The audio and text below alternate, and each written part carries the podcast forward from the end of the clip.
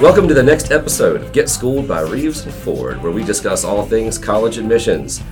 Joel and I have been having conversations about college admissions for years, and we bring those to you. Our goal is to provide information to you, the listener, about the world of college admissions, the processes involved, and the current issues that are a part of the journey to post secondary education. I'm Chris Reeves, counselor at Beechwood High School, and I'm here with Joel Ford, counselor at Conner High School. Our producer Mike Piergowski has an A and a P in his last name. That'll make sense in a minute. But first, Oh Lord, we've got a new segment. I'm a little scared. We're to play a game. I love games. Today's game is called Name That College. I'm going to give you, Chris, and our listeners some facts about a particular college that I've recently encountered, and then it's your job to guess what that college is. Uh, according to the College Board website, there are approximately 3,797 colleges to choose from, Approximately. approximately. So uh, start start going through that database in your head. All right. I'm going to describe Wait, dude, I had a dream about this. Like, you faxed over information, and I could see what schools. And then I was wondering, like, why you did that because I have to guess. But I, I honestly had a dream about this game. So about I'm- name that college. Yeah, I did. Wow. All right. Well, no pressure. All right. I'm going to describe a college for you with, some current information and some historical background, and you, my friend, are going to attempt to guess what college or university I'm describing from four choices. Okay. Okay. Oh, I get choices. you get choices. Okay. Today we're headed to the MAC, the Mid American Conference, All right. and you're going to choose from the following schools in alphabetical order. You can write them down if you want. All right. Akron. Zips. Yep. Bowling Green. The Falcons. Falcons. Kent State. Oh, I forget. Golden Flashes. Golden Flash. Okay. Or Toledo. Mud hens. Just kidding. The Rockets. yep. All right, you ready? Yes. Here we go. This university was founded in 1910 as a teacher training school and currently has eight campuses in Ohio. It also has facilities for study abroad programs in Florence, Italy, and Shanghai, China. The university was ranked the 25th safest campus in the country. It has 131 buildings on the main campus and has more than 2,700 full and part time faculty. It has 340 undergraduate programs of study among its 10 colleges and also has a college of pod- podiatric medicine, like podiatry, like Gotcha. foot doctor. Foot. All right. There are 38,000 students within the eight campuses, 63% of which are female. Has a 21 to 1 student to faculty ratio on its main campus. Top undergraduate majors include exploratory, nursing, psychology, business management, fashion merchandising, criminology and justice studies, biological sciences, communication studies, early childhood education, and computer science. It has one of the top ranked schools of fashion design and merchandising in the world, ranking fifth in the US and 15th worldwide. The school is also home to the Liquid Crystal Institute and is a leader in the research and development of liquid crystal technology.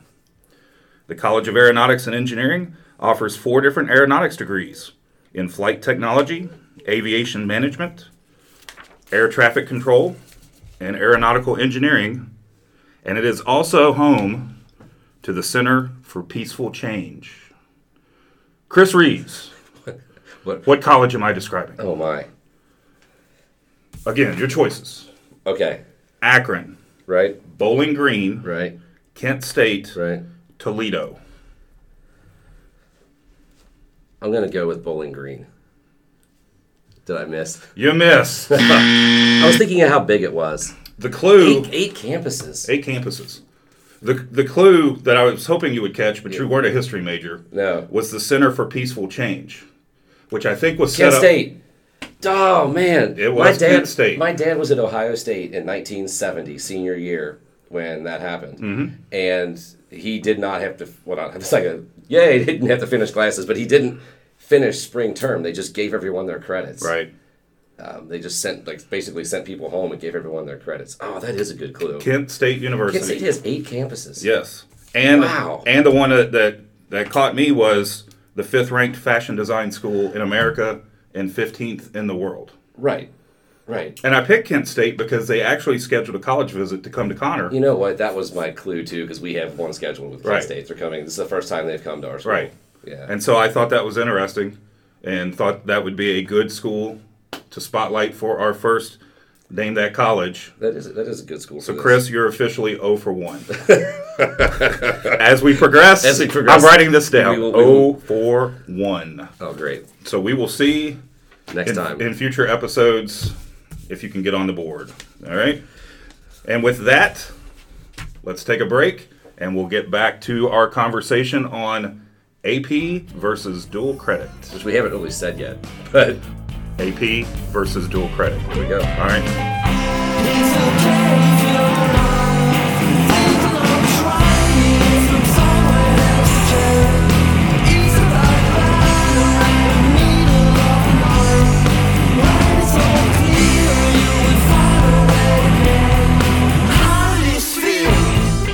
All right, everybody, welcome back. Joel, let's do something a little bit different today. This is our ninth episode, and you know we quickly learned when we started doing this that we needed to prepare, or we just fumble all over ourselves. Right. And to solve that problem, you know, we we uh, sometimes script a lot of our comments out somewhat just to make sure we don't forget something to have that anchor Right. with, with with an episode like this and uh, just you know again so we don't forget things but i didn't do much of that this time i've got an outline a few notes but want to work on uh, improving and and being more spontaneous Sure. and more conversational with this so that's just kind of one of my thoughts before we get going All right.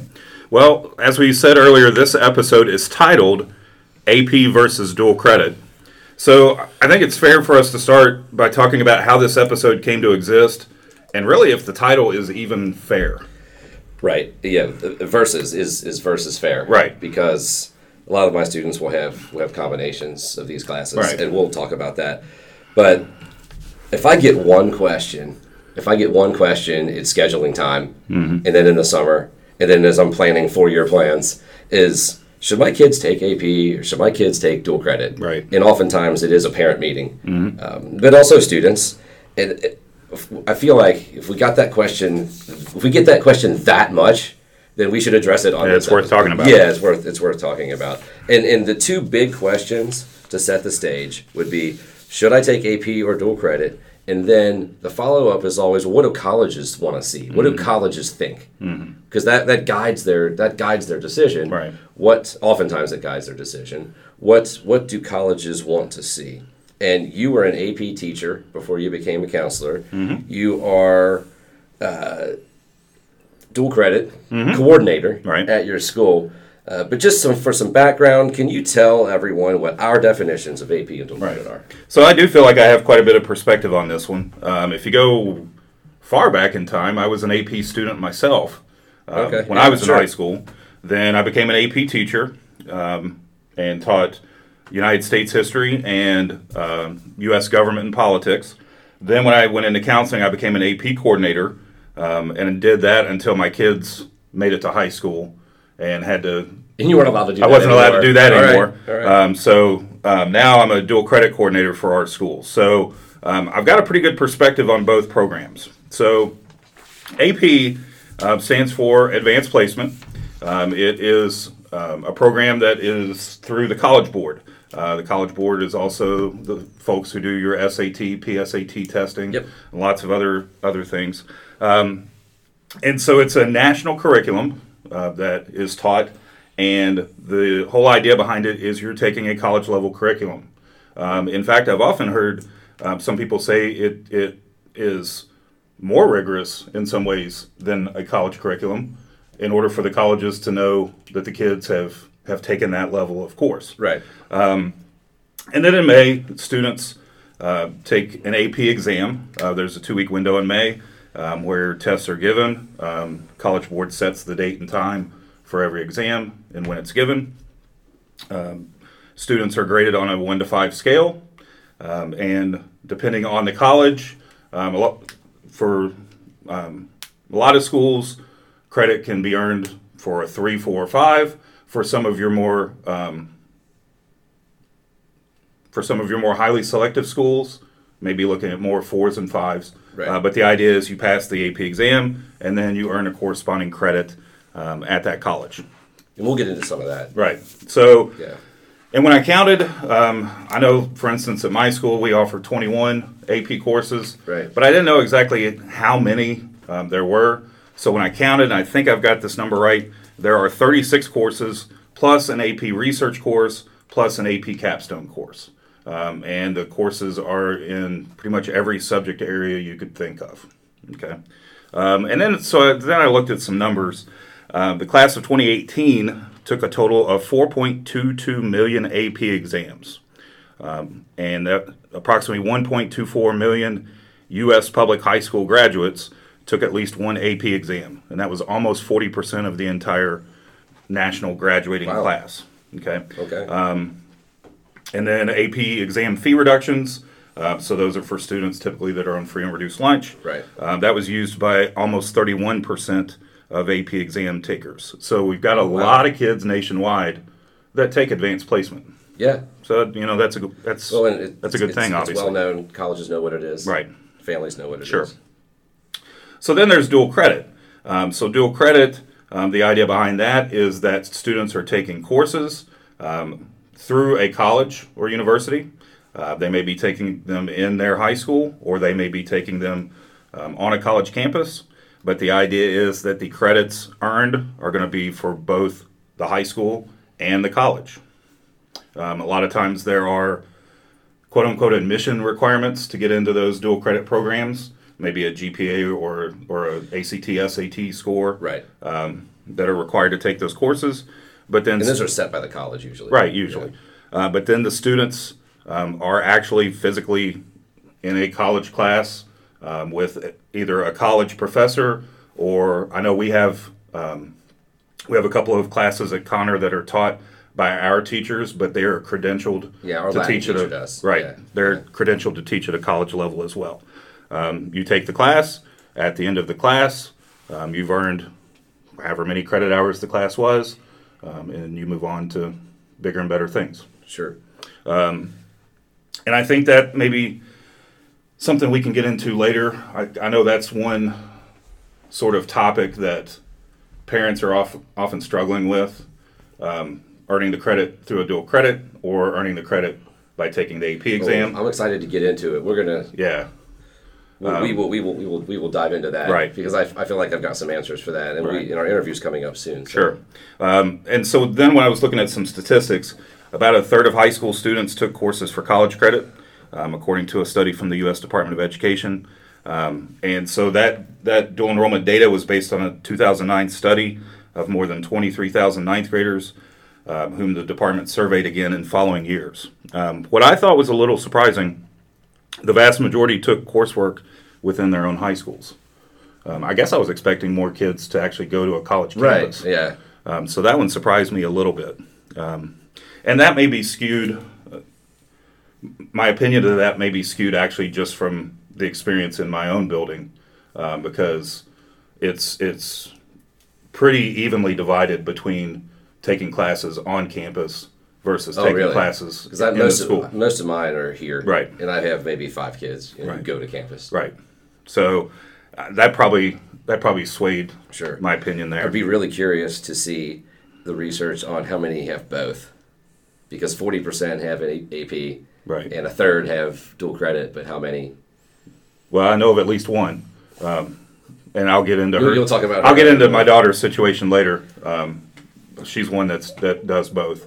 Um, but anyway, Yeah, and as we know, um, changing subject slightly, as we know, um, when we're not talking in our interview E is talking is usually the best part of our episode. Right. And we generally save that toward the end, but I think before we kind of analyze this and get into it, we would like to we'd like to, to hear from our guest. So let's take a quick break and, and bring in Dr. Jeff Carlson.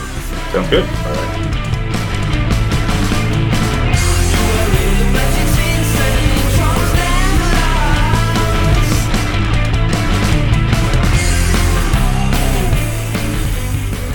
Welcome back. We are excited today to bring along Dr. Jeff Carlson, the Senior Director for Rural Engagement from College Board. He's been at College Board since 2015, and in 2016, he earned his doctorate in educational leadership with a focus on rural education. He's taught in New York City schools, has worked for Franklin and Marshall College, and is the son of educators. Jeff, thank you so much for being with us today. Absolutely. Glad to be here. Thanks for having me. Let's get started right away. So, Why should a student take AP? Yeah, so if you're looking at AP, it's because it's the kind of largest, most widespread college credit and high school program. So we have research from over 60 years of the AP programs to show that um, how students have grown academically and a way for everybody to tell across the country what success looks like. Right. So to to what most people know, that exam that takes place in May gives everybody, whether you're in Kentucky, whether you're in Idaho, where I grew up, or whether you're in New York City, where I taught, that score means can mean the same thing to people all across the country. Um, so if you're looking for kind of a standard by which to measure whether you're doing a great job uh, getting ready for college, AP can serve that for a lot of folks. That's awesome. That's I mean that's that's a really good answer. I know one of the things we do talk about is that that consistency and and knowing follow up to that. How do how do they how do how do we kind of guarantee that consistency across the country? Yeah, so that's a great question. So uh, it takes usually a couple years whenever we look to try to make any changes to an AP exam. Uh, we have a set of high school teachers, um, high school college counselors, admissions officers, higher ed faculty get together and they look at the course content. They say, you know, what is being taught in colleges across the country? Does this exam match that? And so we, we test that, we figure that out. Then we make sure that the questions, of course, that we ask on the on the exam um, don't have any kind of bias in them, so that we're not, you know, making sure that all kids can answer the questions the same way. Um, and then we do a lot of work to make sure that that exam is taken at the same time. So we put out the date, and every single year, every kid across the country is taking that exam at the same time. We've actually had to put in some security precautions to make sure the kids on the East Coast don't have a way to let kids on the West Coast uh, know anything about the exam. And so we take that pretty seriously. We want to make sure that every single kid, when they walk into the exam on, in, every year in May, have an equal shot at showing what they know and what they've learned. And that gives co- uh, college admissions officers confidence, right? They know that when they get that exam score, they know what it looks like. They know what that challenge looks like, and it's different. When I took, um, I didn't have any AP classes in my high school, but when I took a, a dual enrollment calculus class, I got a 98% my teacher was awesome. She was a retired woman from a different part of the state, and I talked to her a lot. And I thought I did a great job in calculus, but then I turned around when I got to college, and it wasn't quite where I needed to be. And so, what we try to do at the College Board is ensure that everybody across the country, when you take an AP calculus class, you know kind of what's what you what you need to know if you're going to go into your freshman year of college, and then also that that college knows what you've learned while you're in high school. So we try to make sure that that's an obligation both on us as the College Board, um, but also give confidence to admissions officers and then the colleges themselves. so is there truth to the idea that I mentioned before that, that the AP curriculum might actually be a little more rigorous than the corresponding college course so that colleges know that the kids are prepared? So it depends. I think probably every college in the country would say that their course on their campus is more rigorous than what would be offered in a, in a high school campus. And of course, sometimes that's true. That's going to vary by faculty member. That's going to vary by student experience. Sure. Um, but you know, I think what we try to say is that we want to be what an average college course looks like. And so there is going to be variation. There are some campuses where it's probably more difficult. There are some campuses where it's probably a little bit easier, but some of that's in the eye of the beholder. Our job is to work with a diverse set of folks to make sure that we can be confident saying this is going to look something like what the average kid would experience in college. Um, and that's a tough job. That's why we take it pretty seriously and we, we take years before we make any changes to these courses because we want to make sure that we keep colleges buying into the idea that this course makes sense for them and that their kids are going to be more prepared if they accept kids that have these credits. What would what would the college board or the, the AP folks say if asked this question? And again, everything in our profession, the answer could be it depends. But but how many AP classes should a student take to prepare themselves for the rigors of college? Yeah, so most kids across the country take zero APs, right? So more than half of kids take take, take no AP at all. Um, of all kids who take AP, the the most common number is one. right. okay. So between kids who take zero and one, that's the vast majority of kids in these con- in the country. So our job right now at the College Board is to reach those kids right now that are taking zero APs, that are taking one AP exam. Um, and then it kind of gets, you know, then two, then three. What we're saying right now is that um, about five courses um, and exams, the research shows that every single time. So one, taking one college course has the biggest jump in your ability to to get through college in four years, to um, get into the colleges you want, to be able to be successful. Then two, all the research shows there's also a jump from one exam to two exams. When you get up to five exams, that kind of jump that we see in giving you an advantage in college kind of levels out. It goes up a little bit more, but five is really where we see it level out. And so what we're saying is the College Board is you can take as many AP exams as you want if that's something you want to do and it's something that makes sense for your college path. But you should take five to think about for, for college admissions and don't worry about taking more than five for college. Focus on other things in your in your high school career, whether that's extracurriculars, whether that's something you love, whether that's double doubling down on a, a, type of content that you like. But so we say, you know, our job at the College Board is to make sure that kids who are taking zero or one APs take more, and to, and to show the research that says at about five is where the research levels off for benefits for college going, for kind of getting into the schools that you want to get into. And uh, you, you, you went through it, um, and I want to just slow down on one point that, that I Yeah. want to make for all the listeners, really, and, and, and to just, just drive it home is that um, a lot of folks in our offices talk about getting into college, but this research is, based on uh, finishing college. That's right. So we actually think that while it's important to get into school, getting into a school doesn't matter too much for a kid if they're not going to be able to be successful and get that degree, right? And so um, the vast majority of kids um, can get into school with AP, but we really look at the research that shows that uh, kids, when they have AP credit, are more likely to finish in four years. Um, not have to go into a fifth year of school there to get that degree. And you know, across the country, the average tuition um, at a college right now is about twenty thousand dollars. So twenty thousand dollars between whether you need to take that fifth year or whether you can finish in four, um, we think that's actually a lot more tangible to families and kids when you're thinking about the advantages to AP. It's great into that school to get into that school. It's awesome to get that big packet that's thick that has all the forms you've got to fill out if Right. you're gonna go go there.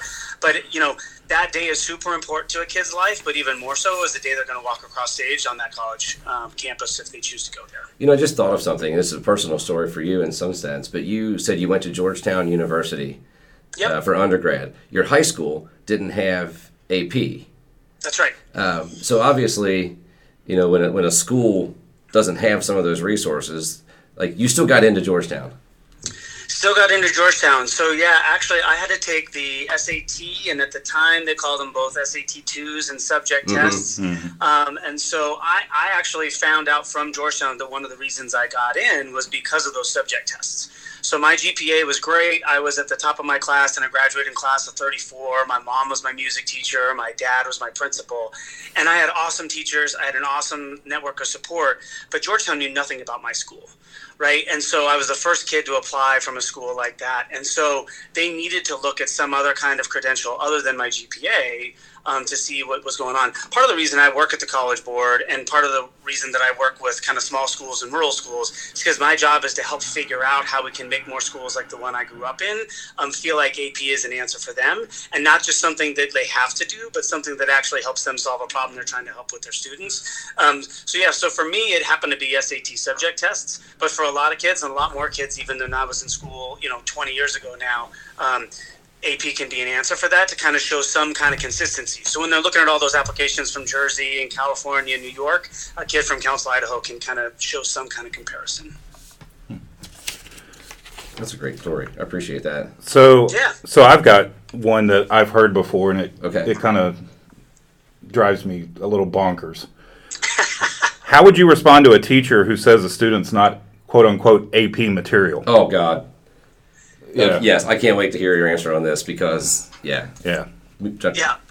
Um, so, so we see from the research, and we actually made some changes to the AP program that went into effect this year based on this, is that that happens more often to a kid from a low income background. For a, a kid whose family maybe didn't go to college and hasn't had as much experience figuring that out. Um, to kids of color across this country, particularly um, black kids and Latino kids. And so we made some changes to try to help with that. The first thing we did a few years ago is we introduced what we call AP Potential. And mm-hmm. that's yeah, a yeah, that's yeah. a way for when you take any of the SAT exams, whether that's the PSAT, the National Merit Exam, the SAT. Once you take that, when you get your score, you also get a list of AP courses that you have a likelihood to, to succeed in right? And we can print like a kid can see that, a parent can see that, a college counselor can see that. And so we say, look at that list. And you would be surprised the number of schools that see kids on that list that they would have counseled out of taking an AP exam. And so our job as the college board is to give as much information as we can to say, here's a list of students just by taking the PSAT or the SAT are showing some likelihood of success. Um, the other thing I would say is that an AP class is should be a college level class, but it also there's a lot of benefits that a kid can get, even if they may not get a three, four, or five on the exam at the end of the year. So we have research that shows that a kid who takes the exam and commits to that actually has better college outcomes than a kid who just sits in the AP course and doesn't take the exam we were convinced enough by that research that we've actually moved up the registration deadline for when kids need to make that choice because we've seen that when kids make that choice in the fall, they're more likely, and their friends and their peers and their teacher are more likely to get them through that course. They all work together towards that exam in May instead of thinking that themselves that they're not AP material. I've, uh, I've the last thing I, yeah. So the last thing I'd say too is that like we want kids to think that they're college material, right? Not every kid yep. needs to go to college. Not every every kid should be able to have the chance to go to college and for anybody who's thinking I'm not AP material, or if they're told that sometime in their high school career, I think there's a likelihood that that impacts their ability to think that they're college material as well. And so I would just say to help a kid explore what content they want to see, to look at the AP courses that are available in your school, and to help a kid feel on everything. This is the same thing. Like if, if you know when you're talking about a sport, you wouldn't say, ah, no, don't play that. You're not that kind of material. Your job in high school is to help kids be exposed to as many things as possible and figure out what they like and what they want to keep working on. I think it takes leadership from an administration to, and even from counselors to, to lobby your school for having an open enrollment policy. For we we have that at our school. Mm-hmm. We even if I have a teacher who makes a comment, remark here and there in a meeting, we just kind of kind of hold to that and say if anybody whoever wants to sign up for an AP class can sign up for an AP class. That's right, and I think from a from from looking at it from a college admissions perspective more than anything, admissions officers are looking to see whether a kid took advantage of the opportunities that were available in their high school. So, did they try to, you know, challenge themselves by taking a balance of AP courses and dual enrollment courses? Did they do a few different things extracurricular, and did they commit to some of those with some intensity? And so, to counsel kids out of those opportunities because you think they may not be successful, it's actually more important to show that a kid is worth is, is willing to try and is going to try to take on that challenge than to counsel them out and leave them in, you know, whether it's a generic high school course or not. When an admissions officer looks at that, they're going to say, oh, that kid didn't actually take advantage of all the things they could have while they were in high school. And so I think it's way more important to help a kid opt into those things than to counsel them out. Well, I know I used to have students that would come back after they graduated and maybe they didn't pass the AP exam, but they would still come back and say, you know what? I'm still glad I took the course because that made the the college course that I'm taking now easier. Oh gosh, because yeah. I went through your AP course in the Absolutely. first place. You yeah, know? we have a we have an AP Chem teacher who's just absolute beast. She does AP Chem and AP Bio, and uh, our kids almost always pass. They're mm-hmm. smaller classes, but she does like additional chapters because she thinks those are important that are not necessarily even on the AP. AP's not rigorous enough. yeah, AP's not rigorous enough for her. She does four additional four additional chapters. Wow. But the kids, uh, they well, get. I think there's also a split too between what a teacher is going to assign as credit for their actual GPA, right? So mm-hmm. a teacher is in control of the grade that a kid gets for their GPA on the AP exam. The College Board's job is to say whether that student has earned a level one, two, three, four, or five as far as the exam itself but the teacher is still in control of the grade. And so if a kid's afraid of a, a, GPA impact because of a course, that really is within the school and teacher's discretion. The college board sets the standard for what the exam score is and whether colleges are going to give credit credit there. And I, I take your point too, like on the AP chemistry, I would much rather a student get a one or a two on the AP chemistry exam in, in high school and have some confidence that they've learned a bunch of college level material, turn around and take that class in college, maybe because they didn't get the college credit in high school, but to walk into that chemistry class in college and know a lot more of the content mm-hmm. because they were exposed to it in high school and be successful there than walk into it without exposure to that at all and have a hard time now when they're on their own they're not in high school anymore and they're paying for that credit either out of their pocket, their parents' pocket, or somebody else's pocket because I'd much rather have that kid have that chance in high school to figure that out than wait until they get to college and then not, you know, have a much bigger uh, potential negative impact for not being successful once they get there. The University of Kentucky came to our school, some some data folks, and they had outcomes of our kids at University of Kentucky.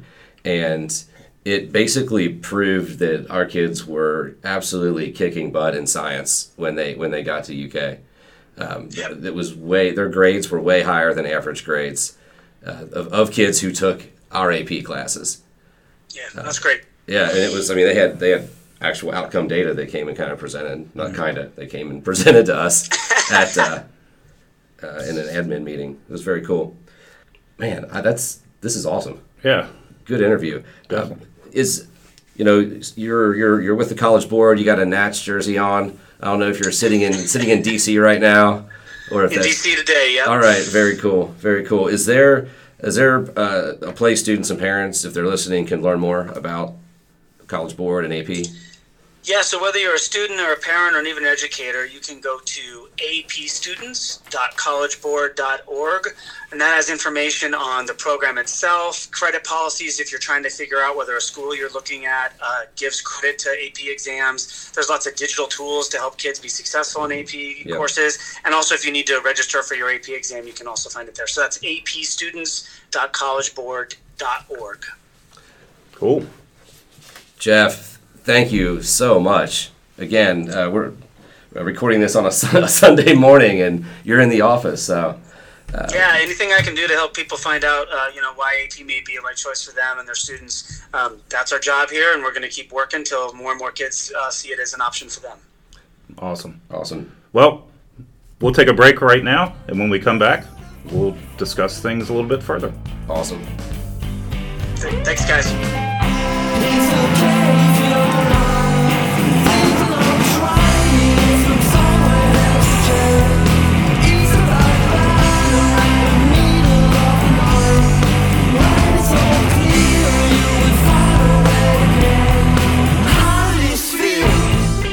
All right, welcome back to Get Schooled by Reeves and Ford.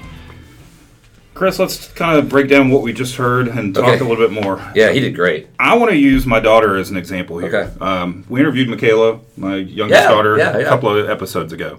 So she's currently a junior. Um, she's had two AP courses so far um, human geography and European history because that's pretty much what. You made her take those because it's your favorite subject? Well, no. Oh, okay. But that's what freshmen and sophomores in our school can take gotcha. at this point. So she's enrolled in three this year um, and probably will be enrolled in that many next year, knowing her. Okay, so um, eight. Yeah. Okay. She likes AP. She enjoys AP. She enjoys the curriculum. She enjoys the rigor of it. Okay, but she faced a little bit of a conundrum this past year. Um, she didn't want to take science courses out of her four-year schedule. She's a STEM kid. Okay. She loves it. All right. So she couldn't figure out a way to meet her foreign language requirement. Okay. All right. Um, in Kentucky, part of our pre-college curriculum is that students have two credits of the same foreign language. Okay. Yep. And so, in order to fit that into her schedule at school, she was going to have to lose some science courses that she really wants to take. So this last summer, uh, she decided to take two dual credit online courses in Spanish uh, through our local community college. Okay. Okay. Um, and so she ended up getting eight credit hours. Eight. Each, each class was four. Oh wow! Okay, it was really weird. All right. Um, so she got eight credit hours. Um, got A's in both. Good job, Michaela. Um, and now her four-year plan can continue. Okay. So to me, she's an example of a student that's utilized both programs really well to, to, meet her needs. To meet her need, her right. individual needs. Right. She didn't strategize mm-hmm. on oh, a college is going to think this or a college is going to think that. She just looked right. at her own needs right. and made decisions and, based and, on and as a point of clarification, we do offer AP Spanish language and AP Spanish literature. But for our kids, they have to take Spanish 1, 2, 3, and 4 before they can get to those courses. Right. So for her, the AP course wasn't an option. Oh, that makes a lot of sense too. Right. Because, somebody- because you'll let you know an incoming freshman high school student can take Spanish 101. Right. So for her, again, for her, she was able to utilize both programs and make everything fit. Um, I think another thing to consider, we work really closely with our partnering colleges um, to make sure there isn't overlap between what they offer in our schools and our AP curriculum. Like I said, we have 21 AP courses in our school. Um, there was one year, for instance, um, we've got a big partnership with Northern Kentucky University because they're about 20 minutes away from us. So they told us one year that they were going to offer two psychology courses in our building for the next school year. Um, and so I called them up and was like, we really don't need to offer those courses because we have AP psychology in our building. Right. Um, can we offer something else that is not in direct competition? no, I think I think that would make the, the, the teachers upset. Right. You know, we're gonna you're gonna you're gonna kill my program. Right, That's what, that's what they're gonna think. Right. And, and so they were really quick to agree and offer Okay. something else. Um, so for us, we offer a lot of gen ed courses that fulfill requirements, but that aren't in competition with AP curriculum. You know, so public speaking, anthropology, criminal justice, um, things like that. same, we do exactly the same thing. I mean, I'm not trying to make enemies with the teachers. I, I want to I want to offer, and that's not just that. I mean, it's it's adding more variety to Right. things that our our students can take. Sure. Yeah. So, so for me, I think those are kind of two examples of ways that AP and dual credit can play nice with each other. Right. I have I've got families who are really strong as far as their opinions on the side of, of dual credit. Uh, and here, here's the general argument, and I'll try to articulate this the best I can. Um, AP, you pay this money for an exam at a chance at a credit, Right. and all you have to do with dual credit is pass the class. And if I take enough dual credit classes, perhaps I can graduate in three years or shorten my time. Um, you know, when you get that, like, what do you do with that in your office? Well, for me, I think a lot of it also is thinking about the idea of how will those credits count at a future college, um, and and trying to research what the credit poli- the, what the transfer credit policies are Right. for the dual credit courses that they may be taking because you know i hear that same argument all the time you know i take the three credit hour class i get the grade i have the credit but we also want to make sure that you're going to be able to use that credit at another school you know I think it's. I don't. I don't get in the way. If if a, fa- if a family wants to do a bunch of dual credit, I've got I've got a few students who I've got one who goes uh, pretty much all day to NKU. Uh, that's great. That's fine. It's it's one of those things where I think I just work individually with students Right. with students on this. and and i don't ever i don't ever remember a time where i've said oh you should do this or that without having done uh, i'll give you an example i had a had a student a few years ago who wanted to take courses through our local community college she was planning to go to an out-of-state school when we checked with that out-of-state school their policy was that they could only accept credits from two-year colleges in their state Oh wow, that's pretty technical. Right. Like that's some detailed research. so in that case, we talked about AP is probably going to be better for you. Right. You know, but um, other than those where we actually do the research and find find the policies, it doesn't matter to me which direction a, a student No, and I guess I guess for me, it's are they are, is the family telling me what they want because I'll just help, or are they asking me Mm-hmm. Right. what I think they should do, and that's a difference. That's a difference for me. I, it- what about? Here's okay. Slowing down, thinking, thinking, thinking. Here, here's one of the things that happen. You have a the students have a plan. They've got an idea. Uh, they've got a few schools they want to apply to where maybe the strength of curriculum isn't the biggest factor in their transcript. Maybe they're applying to a few state schools. They know that the, there's a little more money there. It's a little more affordable. But then they add that one reach school on their list. You know, I've always loved Vanderbilt, or I want to go to, to Georgetown, uh, like Jeff. Um, And then they ask, now what does my schedule need to look like? And it's weird because that completely changes what I would advise. If you take out the reach school, I would look at the just the college board's research. I would say, you know, if you have five AP classes in your on your transcript, then you you've you've done due diligence in, in preparing yourself for college success because it is about finishing, not about getting in. Right. Uh, but but that question about this reach school is about getting in, because like I don't care what anybody says in any admissions session, you don't have enough AP, you probably aren't getting in to a school that's going to split hairs on a 34 versus a 35 ACT, Right. or nine AP classes versus eight AP classes, and that does happen at those schools you know, without a reach school, you know, I'd recommend maybe two or three APs a year for 11th, 12th grade. Uh, if but if you throw that reach school in there, I can tell you this: a kid's not going to get into UNC Chapel Hill with two AP classes and an internship. Because that happened at Conner, my, my first year at Conner. Right. Uh, and I didn't understand it because all the scores were high and I didn't know as much about college admissions at that time. And I just called them, and the strength of schedule wasn't wasn't strong enough. So all that thinking and talking and bumbling through this, what you know, what what are your thoughts on that situation? Well, and I think it's it's hard too because you've also got to protect the emotional balance for students. You know, uh, because I've I've got some kids who think they've got to be like AP everything, Yeah, and the stress of keeping up with all of the work is more than they need. And I think it kind of goes back to what Jeff was saying about maybe there's there's some more benefits after you take four or five AP courses, but figuring out where that balance is. they want to get in. They want to get it. They, they want they want to Right. get into. I mean, Stanford is a school. Every I have a kid. Uh, the way I would guess throw uh, say it sometimes is that's a, that's a school I have a kid throw an app at every now and then, which is not really what people need to be doing. But Six percent acceptance rate. yeah, and if you're not an Olympian, it makes it even tougher. Yeah. Uh, but if one school is going to change an entire transcript, then where where's the advice? I don't want to tell a kid, listen, dude, seriously, like don't even try. Like you, you don't say that. Right. We're counselors. We don't we don't say that to people.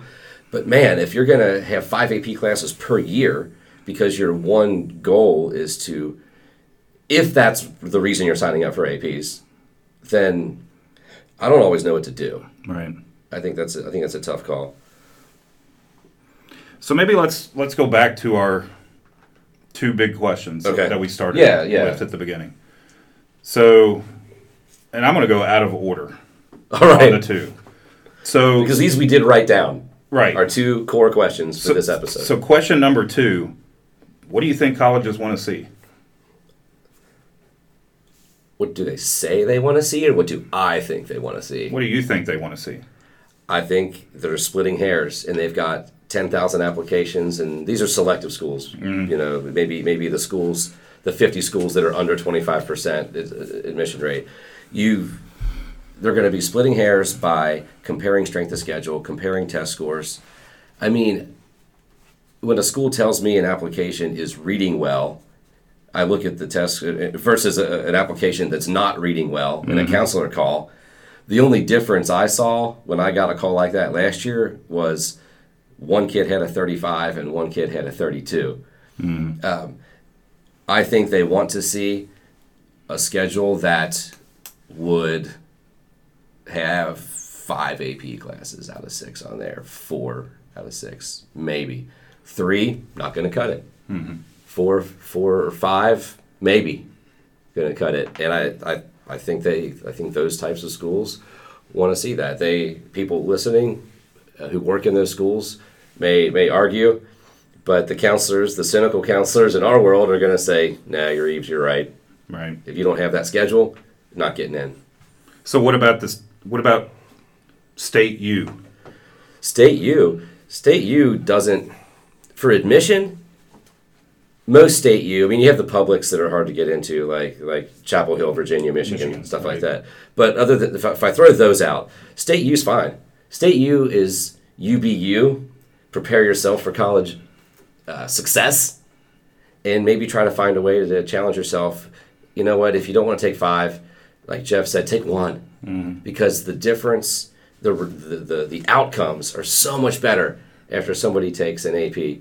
If you're if you're someone who's not totally confident in taking a class like that, then find find the one you know you can do. Find the teacher you know you can get along with the best. Take that person's AP. Right. Uh, we have an AP language class here, where in it's the one class like uh, how should I say this? Seventy five percent of our kids take that AP, and and nowhere else along along the path at Beechwood does does one teacher get that many. Right. But you know if they if they're if they're headed toward a one on the exam, it doesn't matter. They're going to get a decent grade in that class. Uh, Julie Rash is going to work with them. She's going to teach them a lot. And at our school, like that's the one. Try that. So state U, get, get good grades, work hard, take a couple APs, and that that works just fine. So really, it's about figuring out what the student's ultimate goal is. right, but that's when I worry when they have the one outlier reach school. Right. because we tell them, you know, pick a reach school, kind of. Right. We kind of say that, uh, but you know, I'm wondering if that's even smart to be saying that to kids. All right. So then the big money question, question one, should I take AP or dual credit? Yes. Exactly. Right. You have the same answer. Exactly. The answer is yes. Yes. It's it's really cool to have a kid in a college class. They gain confidence because they know they can succeed. Like this was a college class. Mm-hmm. I passed a college class. I have college credit With a college professor. with a college professor. Right. AP is, in a lot of ways, I mean, I feel like AP in general is more rigorous. Mm-hmm. You have a lot of variation um, with dual credit professors on how difficult, how quality, even sometimes.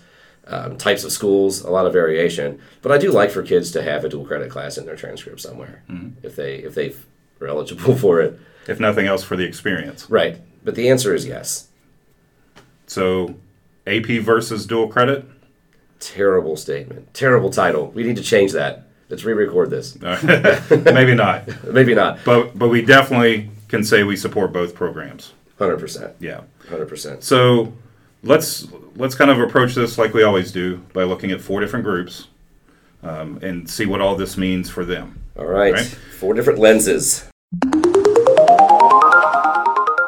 So if you're a school counselor, be knowledgeable about both programs and work with your student to analyze what will best work for them.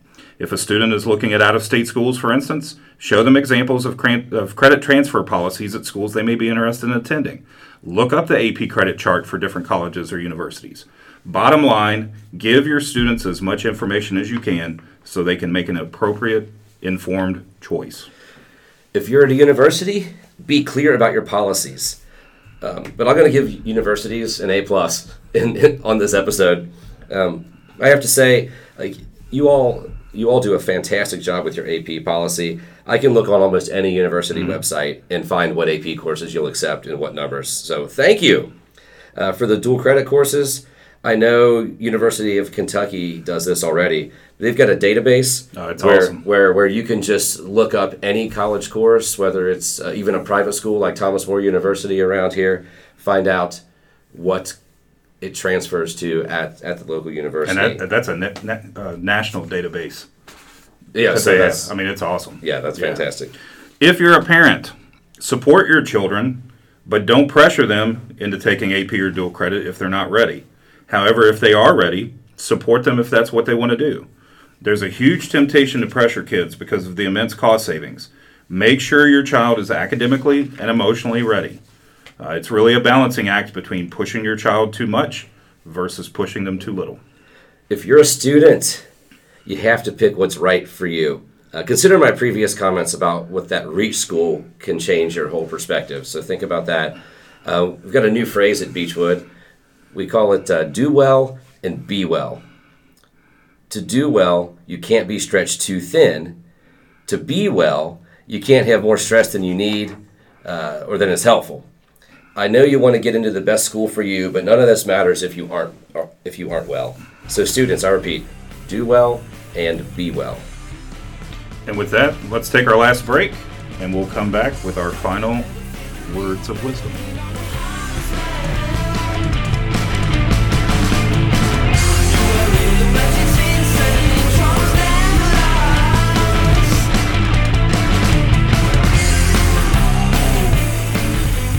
Welcome back to the episode, everyone. This week's word of wisdom. Aside from do well and be well for our students, I'm going to recommend a new book that hit the college admission world this week. It's called The Truth About College Admissions A Family Guide to Getting In and Staying Together. The authors are Rick Clark, the Director of Admissions at Georgia Tech and personal friend, and Brennan Barnard, the Director of College Counseling at the Derryfield School and U.S. Performance Academy. When we finish it, uh, Joel, we will review the whole book. But after two chapters that I've already read, it it's excellent. It's awesome. Uh, it doesn't matter if you're a parent, student, or counselor. This book will teach and guide you. It's awesome so far. I'm excited to keep reading. Get on Amazon and buy The Truth About College Admissions. Well, there you go. All right. Let's talk about our next episode. Yes. We are going to be live, even though it's not going to be live because it's recorded.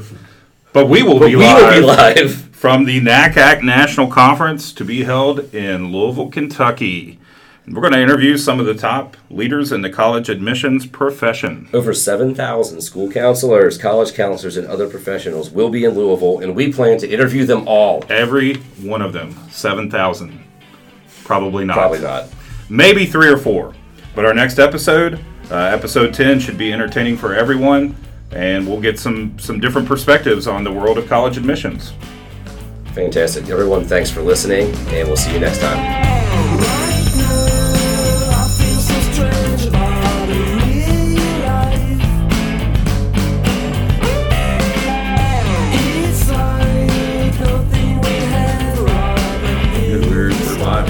Oh, sweet. Okay. I'm still disappointed about it not being at Indiana Jones's fictional school. It's a bummer. Oh. All right. Probably going to go home and watch Raiders of the Lost You Ark. probably get. You probably will. Because you know the Bengals will be losing by the time we get done with this. so. They've already lost in the games I've won.